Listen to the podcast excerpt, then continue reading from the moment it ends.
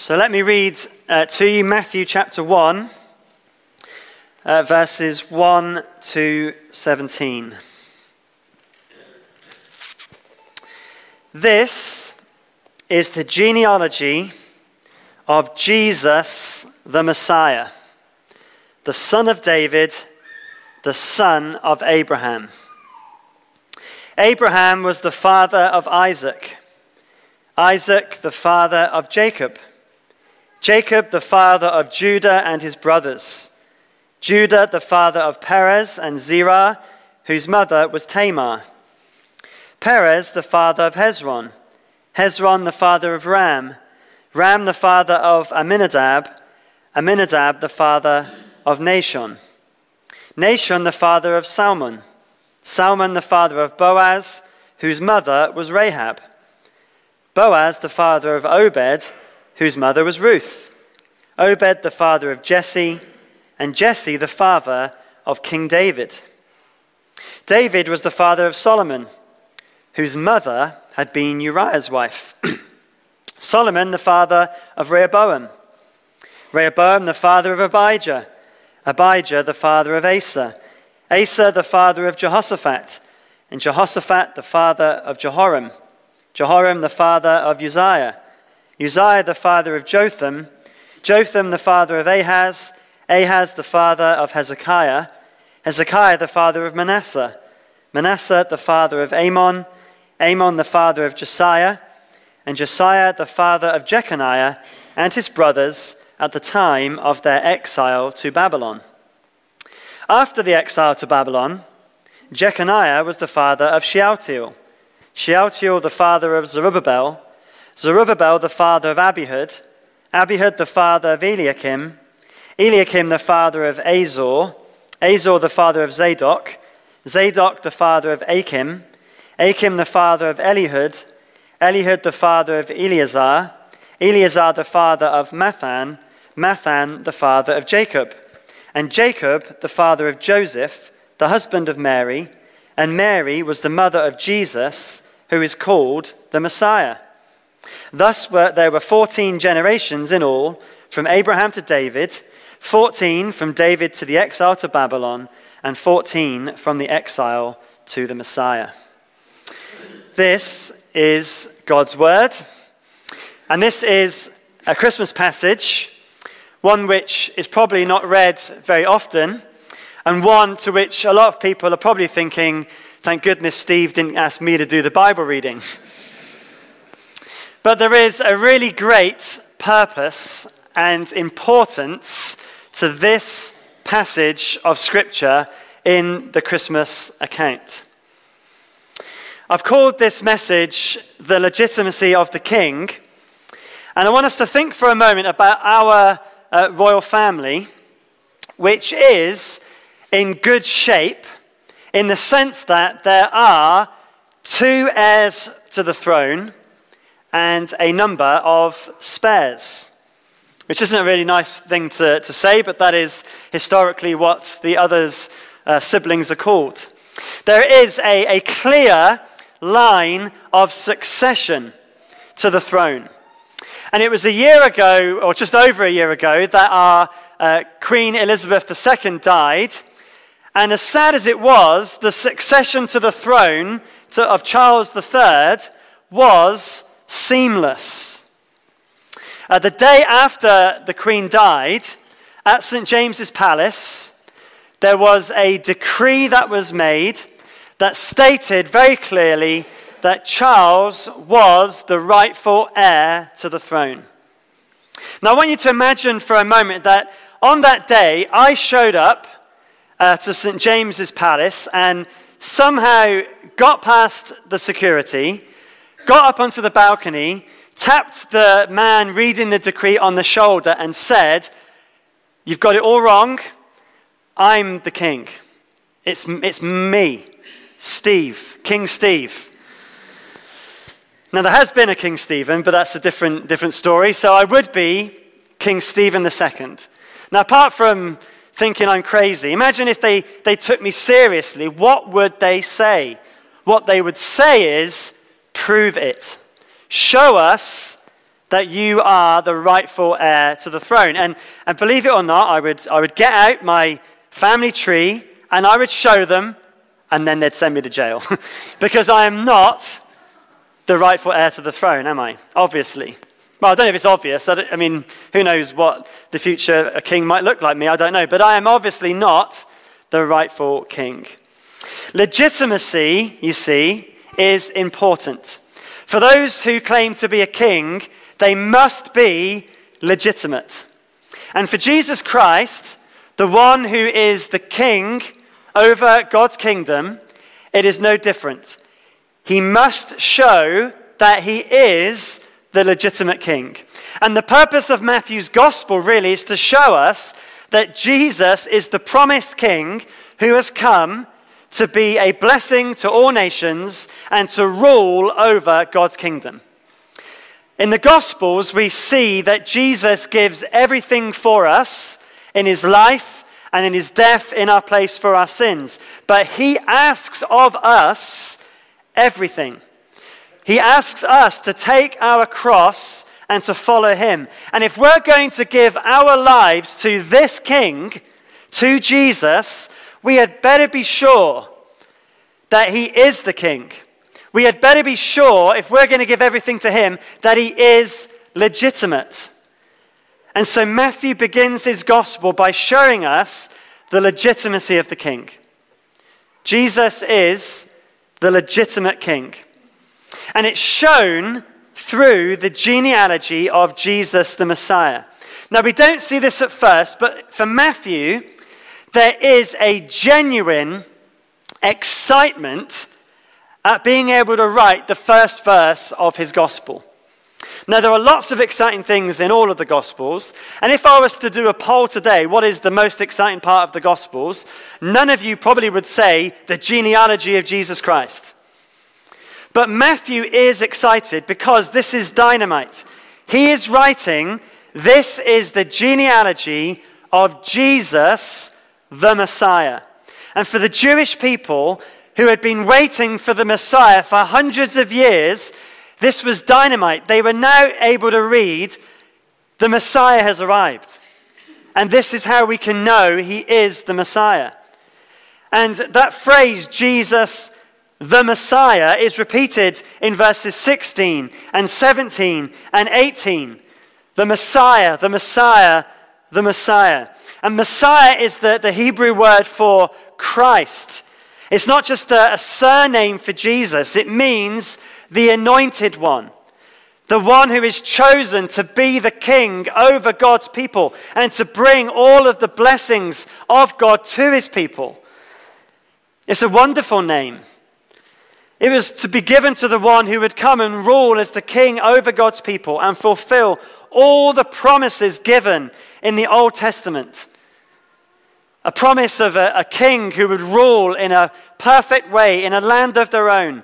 And for, for the Jewish people under the Roman occupation, this was a very exciting prospect indeed that the Messiah has come to rule over us. But if someone was claiming to be that Messiah, a once in history person, then they have to be legitimate. And for the Jewish people to show that they are legitimate, they would have to show where they came from. Now, a genealogy might for us seem a bit boring uh, and not very important, but for the people of this time, it was very exciting. They, I mean, some of you may find genealogies really exciting. But lots of people in the Jewish community found genealogy really, really exciting. Uh, here's why. I wonder when, when you think of what it is that shows Jesus is who he is, what do you think of? For many, it may be uh, the miracles he performed, uh, the way that he taught, the way he lived his life, and so on. If those things are true, he must be God. And that's, that's, that's right, that's true, and that's good. Uh, for others, it may be the fact that Jesus can forgive sins. But for the Jewish people steeped in the Old Testament, the person claiming to be Messiah had to prove they had the right lineage. In other words, genealogy was what really mattered. And we see this in other places in the Bible, in fact. Uh, in Ezra chapter 2, for example, uh, there were people that were trying to work out who was a legitimate priest.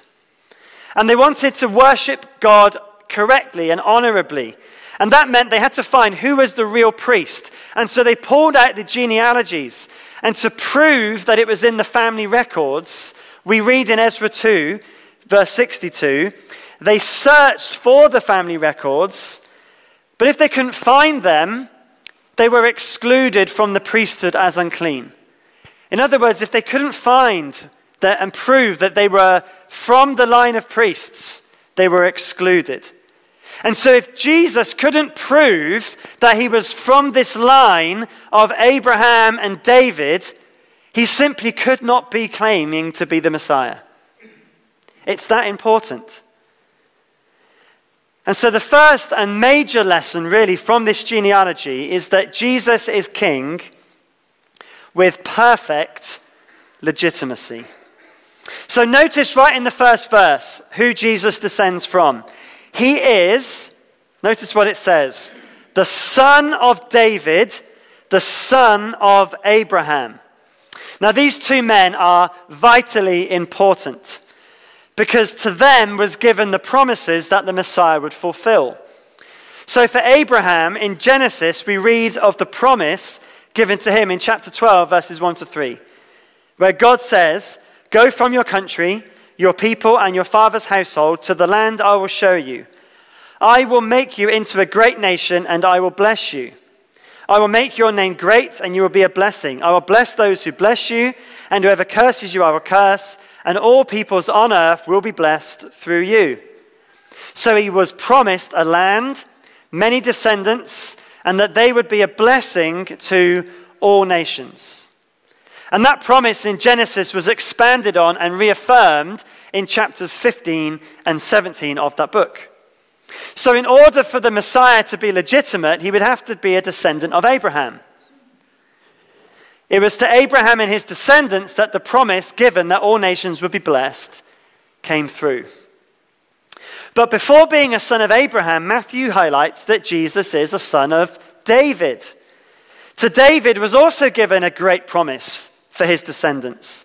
So in 2 Samuel 7 16, we read, Your house and your kingdom will endure forever before me, your throne will be established forever. And then in Psalm 89, verse 29, we read of David's throne I will establish his line forever, his throne as long as the heavens endure. So there's more we could say, but, to, but suffice to say that the, the Messiah must come from the line of David. So a legitimate king must be from Abraham and David, but Matthew here gives precedence to David. Notice his name comes before Abraham in the genealogy. And David's name also appears in verses 6 and 17, as well as in Matthew's gospel at various points. Why? Why is David before Abraham, even though David was born after Abraham? Because Matthew's big point here is to show us the king has arrived. The king has arrived. David was the, the great king in his day over God's people. And Matthew is telling us Jesus is this king, the promised king. Uh, this is made clear in other ways too. Uh, we're not going to turn there now, but Luke's gospel also has a genealogy in Luke chapter 3. And in a number of uh, ways that are significant, it is different. The names of Luke's and Matthew's accounts are the same from Abraham to David. But after King David, they change with Matthew saying Solomon and Luke saying Nathan. Why are they, they different? Well, the reason is to do with purpose. Luke's genealogy, in fact, goes all the way back to Adam. And its purpose is to show the bloodline of Jesus all the way back to the first man. The point being that Jesus is a man. So he records in Luke the actual biological fathers of each generation. He uses the phrase, in fact, the son of. But Matthew has a different kind of genealogy. He shows the legal descent for the purpose of being heir to the throne, which is not always biological. Also, they are, um, the, it's the line of, in, in um, Luke's gospel of Mary and here of Joseph. Just to illustrate this with our own royal family, uh, back in the 1800s, when Queen Victoria became the Queen, her father was not William uh, fourth, who was the king before her. She was the legal heir, but had a different father from the previous king. And so, to be the rightful queen, she had to prove that she was the legal heir. It didn't matter that she wasn't the biological daughter of the king. They're two different things. And that's what's going on with, with Matthew and Luke. Uh, they answer two different questions. Luke says, Who's the biological father? Matthew says, Who is the heir? And the reason Matthew does this is because he's showing us Jesus is the legitimate king. And Matthew even structures this genealogy in such a way as to show Jesus being king. Uh, strangely, Matthew skips kings in various places. So, for example, when we read at the end of verse 8, Jehoram, the father of Uzziah, there are generations missing. Uh, kings Ahaziah, Joash, and Amaziah. Why? Well, would you notice there at the end of the chapter I read in verse 17? It says, Thus, thus there were 14 generations in all from Abraham to David, 14 from David to the exile to Babylon, and 14 from the exile to the Messiah. So Matthew's breaking it down into these groups of, of 14 generations. It's deliberate. He wasn't being absent minded in missing kings out. The number 14 was to make a point, which the readers would understand. What is the point? Well, I don't know. That's commentators disagree on what that is. Uh, some say it was for, for memorization purposes. Uh, others that the, the number is divisible by seven, a, a perfect number for a perfect king. Uh, others think that because Hebrew letters had corresponding numbers, the numbers added together make David's name. We don't know for sure, but what we do know for sure is that the purpose is to highlight the uniqueness of Jesus to be the legitimate Messiah. Jesus is the perfect king with perfect legitimacy. And we see here in this, this list of names, just one other little interesting point is you go from Abraham to David, this trajectory upwards to David as king. But after David, it kind of goes back down in the second group of 14, down to, to the exile in Babylon, the low point. But then we start coming up again and we culminate at the climax of Jesus arriving, the Messiah. Jesus is the legitimate king. And it's so important that we grasp this truth. Uh, some of you will um, receive from time to time uh, scam emails. Uh, just as a, as a tip, if you ever you're unsure, just like check the email address, and if it looks dodgy, it is. Okay? But we all get those from time to time, don't we? With the, these emails that try and scam us out of our money and say, and, and with all sorts of, uh, of, of things. And some, maybe here, have been duped by illegitimate emails claiming to be from the bank. And you can, you can see that it's important to know that when you get something from your bank, that it's real, that it's legitimate. Because if you don't, you can end up losing thousands of pounds. And sadly, there are many stories of people that have lost life savings through these kinds of scams. They're evil. But how much more important is it then to know that Jesus Christ is who he claims to be? That we are not wasting our lives in following him? Have we been duped? Are we being stupid in following Jesus? Absolutely no. No way. Jesus is the King. He is the Messiah, promised to be a blessing to all nations, the one who we're going to see, I think, tomorrow morning, who saves his people from their sins. There is no other. And the genealogy helps us to see that. But then read on in the Gospels, read on and see his miracles, his teaching, his perfect life, his death, and his resurrection from the dead, and you will see Jesus Christ is the King with perfect legitimacy. He is the only one who can save you from your sins. There is no other. There are others that claim to be legitimate, other religions and religious leaders, who, by the way, are all dead. Jesus is the King who's alive. Others that say there is no God, just live for the here and now. That's a scam. The, the, the me God that thinks, well, I can rule my own life. That's a lie. Some think that they are good enough to get to heaven by themselves. It's not true. It's not legitimate. Only Jesus is good enough to get anyone to heaven, and the only legitimate king that takes you there. Anything else, philosophy, false God, secularism, whatever it may be, will not save you from your sins. Jesus is the Messiah. So, first of all, then, he's the king with perfect legitimacy. But a second lesson I want us to see from this genealogy is that he may have perfect legitimacy, but he does not have perfect ancestors.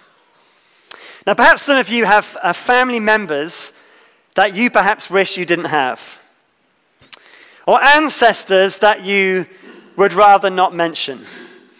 Uh, my uh, mum uh, is from uh, Birmingham and recently found out in her family history that uh, her family members were part of the Peaky Blinders gang. But my mum's really proud of it for some reason. But Jesus is without the stain of sin, but the same cannot be said of his ancestors. I mean, you see in this list some kings which overall were seen as good. So, King David and Asa and Jehoshaphat and Hezekiah, all of whom were not perfect, but were described as doing what was right in the eyes of the Lord. But at the same time, you've got kings here like Manasseh, who in 2 Kings chapter 21, verse 16 tells us, shed so much innocent blood, he filled Jerusalem from end to end. But what's more striking, even than the evil kings, or the good ones, in fact, is the mention of four women Tamar in verse 3, and Rahab, Ruth in verse 5, and Bathsheba. In one sense, this is striking because women were never included in genealogies because the inheritance went from the firstborn son to the firstborn son from the father. In fact, the, the women had nothing much to do with the genealogy. It was the father that was important. In fact, it's only been in recent years that um, women have been allowed in our country to inherit the throne. But in this time, for sure, the women had no significance whatsoever in the inheritance of the king. And so, why is Matthew putting these four women in the genealogy of the Messiah. Because it's not to show Jesus' perfect legitimacy. In fact, what is in common with all of them is that they were outcasts. Uh, for the sake of time, we won't go into all the stories, but just as a brief synopsis, uh, with Tamar, she was the daughter in law of Judah and you can read about her in Genesis 38. Judah had three sons. The eldest married Tamar, but died before uh, Tamar conceived. So Tamar was given to the second son, and he didn't conceive with her. And the third son was promised to her, but not given. And so Tamar, having had no children, pretended to be a prostitute and slept with Judah, her father in law, and had twin boys, Perez and Zerah. She was an outcast because of her sexual immorality and because she hadn't had children. Uh, Rahab, again, is known as Rahab the prostitute. And you can read about her in Joshua 2. With Ruth, there was nothing that we can read that is sexually improper about her, but she was an outcast because she was a foreigner from Moab, a nation whom God had cursed. And furthermore, the Moabites themselves came from an incestuous relationship between Lot and one of his daughters. A Moabite was an outcast.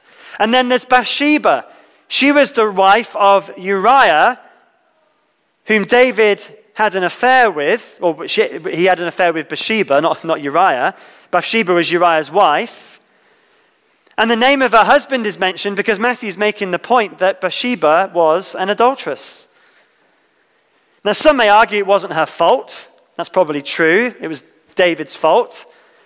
But whilst that may be true, she was tarnished. And she was married to Uriah the Hittite, a foreigner. And so she was an outcast. What is the point? The point is that all of these women are outcasts, and all of these women are part of the family of the Messiah. Here's the thing they are his people too. As much as the descendants of Abraham and David, these women are his family. It's a precursor to the Pharisees getting worked up about Jesus eating with tax collectors and sinners. These were Jesus' people, they were his family. And I think the great thing for us is that we look at these women and we can see, well, that means I can be part of his family too. If you've been labeled, or you have a reputation, or if you've been shamed and you've been humiliated, if you've been cast out by your family and friends, if you're dysfunctional, you'll fit right in. Welcome to the family. But not only are you welcome into God's family, regardless of your background, you're no longer defined by those past labels. Your identity is now a member of the family of the Messiah. That's good news, isn't it? We're not defined by what we've done or what has happened to us. We are defined by being a member of the family of the Messiah. And the other wonderful thing is, isn't it amazing? You know, Matthew doesn't have to, as he's led by the Holy Spirit of God to write these words, he doesn't have to put any of those women in this genealogy. It makes no difference to the legitimacy. But he chooses to do that. Why?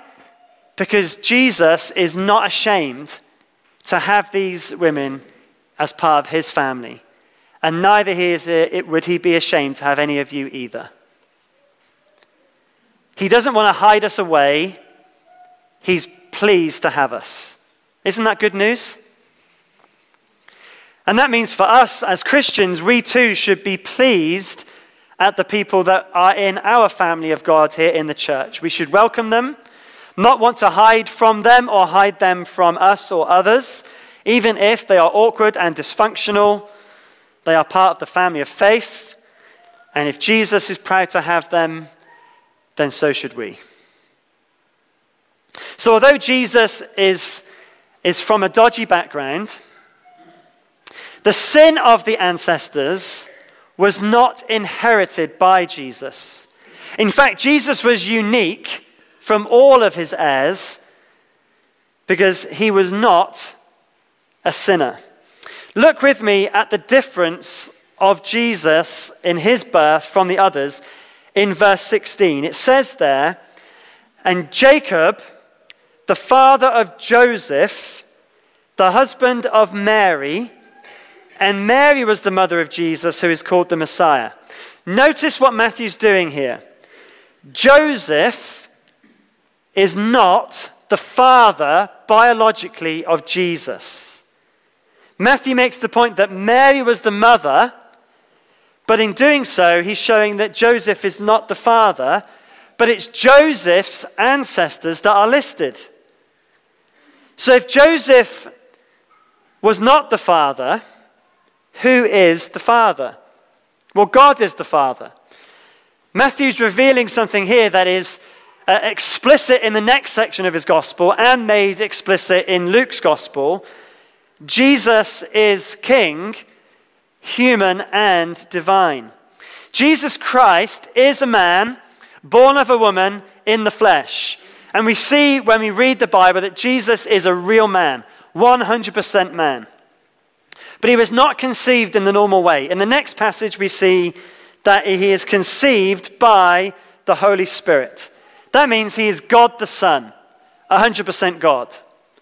Why is this important? Because only one who is both God and man can save us from our sins and bring man and God together. Humanity and God are not reconciled because God is holy and humans are sinful. And Jesus, being man and God, is the mediator that brings those together. And here's how it works in the genealogy. Notice how Joseph is not the father of Jesus, but Jesus inherits the legal right of kingship from Joseph. How is that the case? Because in marrying Mary, Joseph becomes the earthly, legal father of Jesus. Jesus becomes Joseph's son by adoption. So Joseph is not Jesus' stepfather. Joseph is legally Jesus' father. He adopts him into his family.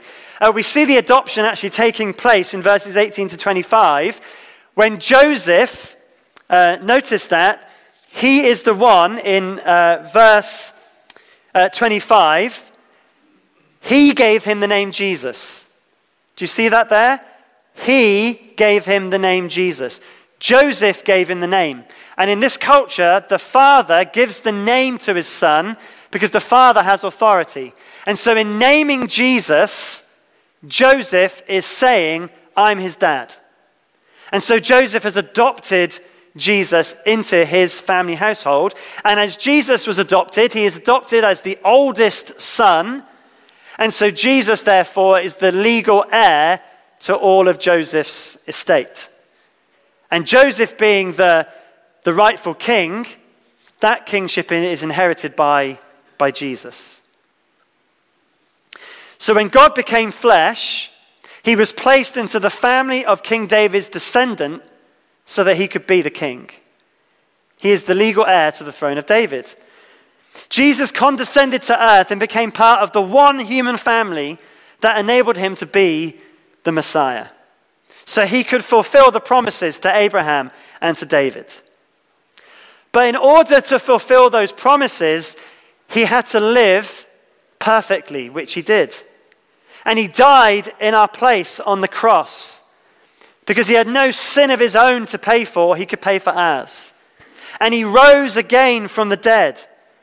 All of which means that we can have a relationship with God because Jesus has died for our sins. We can be forgiven. The barrier between us and God is broken. We can approach God as children of God. Only God could live that kind of life. And only a human could take the place of sinful humanity, and Jesus is both God and man. And when we put our faith in Jesus and receive that forgiveness, what happens to us? We are adopted into Christ's heavenly family, and we share in his eternal inheritance. So here's a way of looking at it Jesus was adopted in, by an earthly father so that we could be adopted by our Heavenly Father. He mediates between God and man, bringing us together. And that's the good news. And so when we give ourselves to King Jesus, we are adopted into his heavenly family and we inherit all of the blessings of, that are given to Abraham and to Isaac. We're given eternal life under an eternal good and gracious king who we will rule with forever and ever. He is the legitimate Messiah.